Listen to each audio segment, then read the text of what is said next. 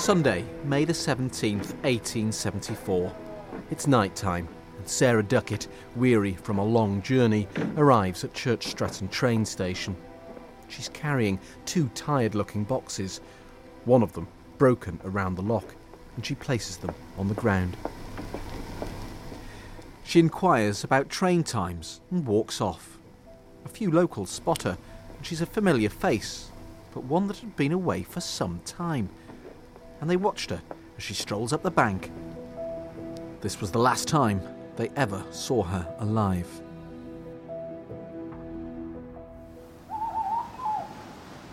Nearly seven years later, October 1881. It's dark, it's late, and local cider mill owner William Roberts is on his way home. He's been at a dinner for the evening, a meeting of rent payers in Church Stretton. Bleary eyed, he's now plodding up Hazler Road to Soudley, two miles away. Sensing he's being followed, he glances back and sees a woman a little distance away, following him. He stops and waits to let her catch up. She continues walking, but doesn't seem to make up any ground, and neither could he hear any footsteps, just the rustling of her dress. Every time he stops to let her pass, the same thing happens. William Roberts loses his nerve and he picks up a rapid pace to the top of the bank. Stopping to catch breath to see where the woman was, he looked back and was startled this time to see she was gliding towards him. She comes to a halt just yards away, removes the cotton bonnet from her head, and holds it up to him. Stunned, all he could do was watch. This ghostly figure then slowly moved away, passing straight through a hedge and disappearing into a large mound of dirt known locally as the Copper Hole. Petrified, William Roberts turned and bolted home.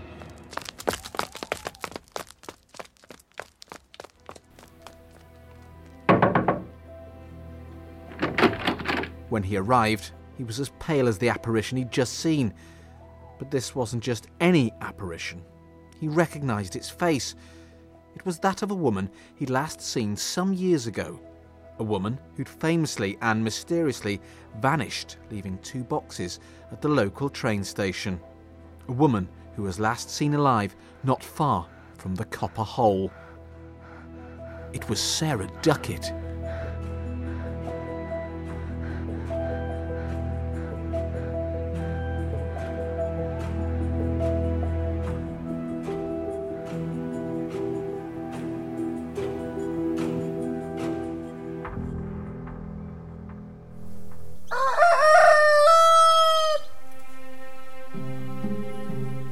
William Roberts woke with the vision of the ghost of Sarah Duckett firmly planted in his mind. He'd been thinking about it all night, and the more he thought, the more convinced he was that he knew what had happened to her seven years previous. The ghost had led him to the answer. He now firmly believed that Sarah Duckett had been murdered on that Sunday in 1874 after she'd left the train station, and her body had been thrown into the disused pit known as the Copper Hole, the spot that the ghost vanished into. Not long after her disappearance, it had been filled in. This must mean only one thing her body is still down there. He grabbed his coat and rushed out of the door to spread the news of his revelation, and there were plenty willing to hear it. Word spread fast. The taverns, shops, and the streets were filled with excitable chatter. As people heard his story, others came forward with their own sighting of strange spectres they'd spotted by the hole. Meetings were had, and Roberts launched a campaign to dig out Copper Hole and discover the truth. But it would cost money, and people were happy to pay. Digging commenced. The story hit the papers across the whole country and the world as word spread about this Shropshire community that had been whipped into a frantic state of excitement. Visitors arrived from miles around to see what was happening, and Roberts was on hand to tell all. He set up his own stall down the road. Gate and beer money was collected for the benefit of those digging. He greeted tourists in the manner of a showman, colourfully telling them the story of Sarah Duckett's disappearance and apparent reappearance before his own eyes just days beforehand. He would then announce, All in to begin, before marching the party up the bank. On reaching the shaft, the strangers would gaze down into the large circular and ever deepening muddy pit. The paper described how the gentlemen would peer in and shake their heads with murmurs of, Deary me. The young ladies would approach with evident dread, and craning their necks would utter, How dreadful it was. Deeper and deeper they dug, and even harder they toiled, but as the days went on, still nothing was found. Interest waned, the digging soon turned to derision. But just as the mystery threatened to remain unsolved forever, a new revelation showed itself in the form of a letter, which dropped through the door of a local trader on Church Street. Signed by one who knows. It claimed to reveal the true location of the body of Sarah Duckett.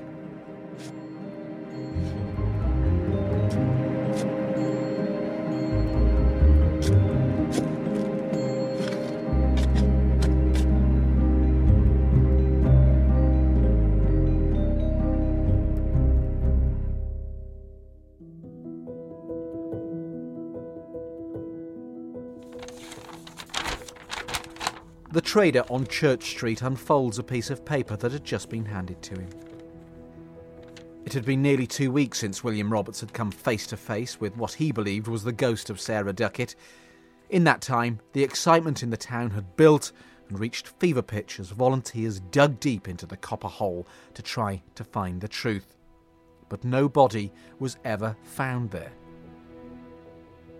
The trader starts reading you will fail to find the body of Sarah Duckett in the copper hole. Look in the cellar of the toll bar. Examine the part nearest the road in the left hand corner. Signed, One Who Knows.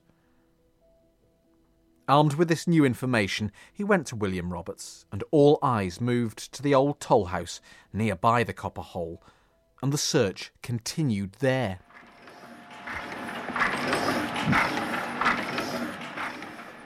News of the ghost of Sarah Duckett was still being published in newspapers across the country, along with reports of other sightings. An old man from the town was said to be walking home when she appeared and blocked his route, causing him to faint. a youth on horseback was so scared by the apparition that, putting spurs into the animal, he never drew rein until he reached the village of Leebotwood and a lady in the town had her nervous system shocked to the core when the ghost appeared through the parlour window.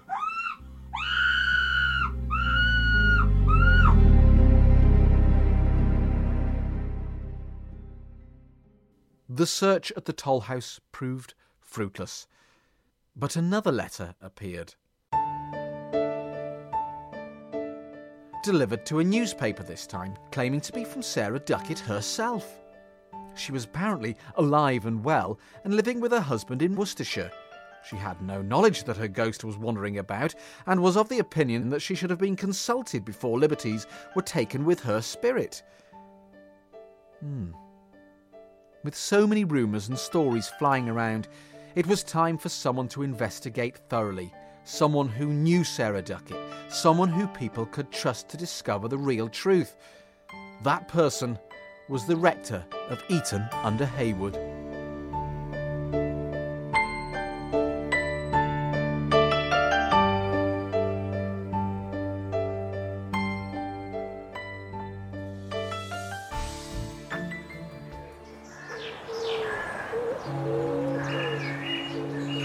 The Reverend Holland Sanford. Born and grew up in the area, it was his business to know everyone, and he knew Sarah Duckett and her family very well. He saw it as his duty to clear up the matter, and he began to investigate. He spoke to relatives who told him the last they'd heard of her whereabouts was seven years ago, and that she was in a workhouse in Worcester. Well, he wrote to the workhouse to find out. While waiting for a reply, he took a seat and wrote down everything he knew about her. Sarah Duckett was born in Soudley near Church Stretton in 1830, one of three daughters. Her parents were George and Anne Duckett. George was a stonemason, but died when Sarah was just eight years old when he fell from a chimney in Rushbury. Life was tough. His widow Anne sold part of her property to ease the situation, but in 1873 she died. Reverend Sanford advised the daughters, Sarah, Anne, and Elizabeth, to sell the rest of the property, and they did. Sarah took her £70 share and announced her intention to travel the world. She put £30 of it into a savings bank at Church Stretton and asked Reverend Sanford to look after £25 of it, which he reluctantly accepted. Sarah then headed to Liverpool, and after a few letters back and forth, all trace of her disappeared. It's believed she went to Australia on a steamer ship.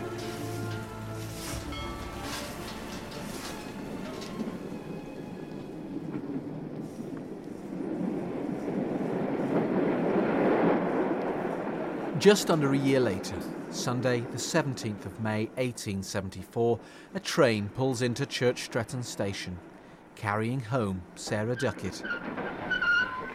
She gets off. She's carrying two tired looking boxes, one of them broken around the lock, and she places them on the ground. From his investigations, he discovered that four people saw her in the town that night. Two or three days later, she was seen a few miles away at Longville in the Dale, and no doubt would have passed the copper hole to get there. But by June, she was destitute and in Worcestershire, where she was received into the workhouse. The final part of her tale came in a letter to the Reverend Holland Sanford from the Martley workhouse. It said, in 1876, just two days after being taken into the workhouse, she was moved to the infirmary suffering from acute rheumatism, but made a speedy recovery. She was apparently in high spirits as she left the ward. She walked down the stairs with her bundle of clothes in hand and was just wishing the nurse goodbye when suddenly she slumped to the ground. The nurses rushed to her side, but she was lifeless. Five years later, the Reverend wraps up his investigation.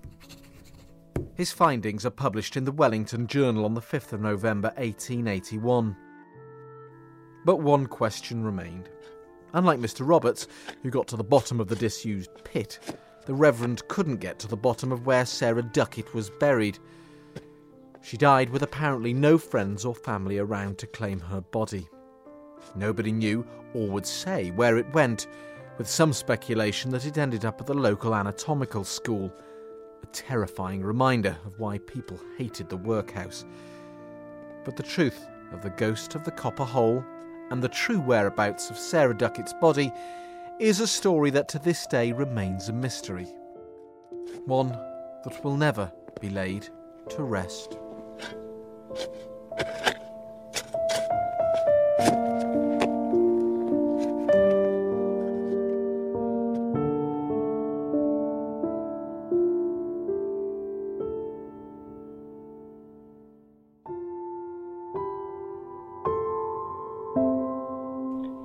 Got a pair of front wheels on the car, then those front wheels will take us where they want to go. And we just said, okay, look, let's go and see if I can find my relatives, any of my relatives in Shropshire, because um, that's where my grandma came from. Brian Ragg is 79 and from Manchester. A military man, he joined the army in 1962, serving his full time before leaving in 1984 and taking up various civilian jobs. He married Marjorie and had two sons. When Brian retired, he and Marjorie had lots of spare time on their hands, so did some digging into his family tree. He saw there was a branch from Shropshire, the Ducketts, and came to visit. This was in around 2008. We, we meandered around in the different places, Leebots Wood and uh, Eaton on Haywood was another one. we love looking at old churches, to be honest with you. That's that's really what it started off as. We both had the same interest. He'd never heard of the story of Sarah Duckett until a man approached him on his visit. You'll remember in 1881, William Roberts was the man who saw the ghost and spread the story. Well, coincidentally, and somewhat spookily, it was a Mr. Roberts who approached Brian and told him of the ghost of Copper Hole. He took us into his house. It was very, very old, very antiquated. It was really a time capsule. He was he was on his own. His, his wife had died many years ago. Mr. Roberts told us about it. That there's a girl called Sarah died in circumstances, and and the, the ghost is supposed to still knock around. He thought little of it and put it to the back of his mind until now, when I got in touch with my research and was able to reveal his connection with Sarah Duckett. Let me just pull Elizabeth Duckett up then first. Yeah. U C K E T T E. Sarah is her sister. See her now. Was she married to Walter Lewis, Elizabeth Duckett? Yes, Sarah Duckett, the uh, the ghost of Copper Hole, is actually your first cousin three times removed. That's amazing, isn't it? Yeah, there you go. I got a ghost in the family. Brian is a big believer in ghosts, and he and his wife have both seen them in the past. My wife was in the kitchen, and she turned round and she saw a man about, she says, about five foot three, baggy trousers, belt, and braces, check shirt, sleeves rolled up, and a flat cap. A couple of days later, she was walked across the road to the opposite door neighbours and, and, and says that asked if anybody had died in that house. And the lady says, "Yes, it was a old Joe. He died in the back kitchen. That's where he used to live." And she says, "Well, did he have baggy pants and belt and braces and flat caps?" And the woman says, "Oh yeah, that's old Joe. That's no, no, that's that's him to a T." She says, "Well, he's still there. He's, he's just seen him." she says, "You can't be. He died about twenty years ago." Brian's wife died some time ago now, but he believes she still makes her presence felt. So I had Marjorie's ashes in the wardrobe in the bedroom. I live in a flat. And on two separate occasions, I very clearly heard her call out my name. And it wasn't just somebody shouting Brian, it was somebody saying Brian in the way she used to say it. And I have a light in my hallway which is plugged into the main socket, which is movement sensitive. And yet, on two or three separate occasions, when I've been sat in my living room and I've noticed that the light in the hall is on, and it shouldn't be. And the other night, about quarter past ten, when I was in bed, this light came on again. We haven't got mice and we haven't got spiders, so the only thing it could be is that in a few more years' time, I shall go up to wherever they are and be reunited with Marjorie. Do you find it a comfort that she gets you get these signs from oh, her? Very much so.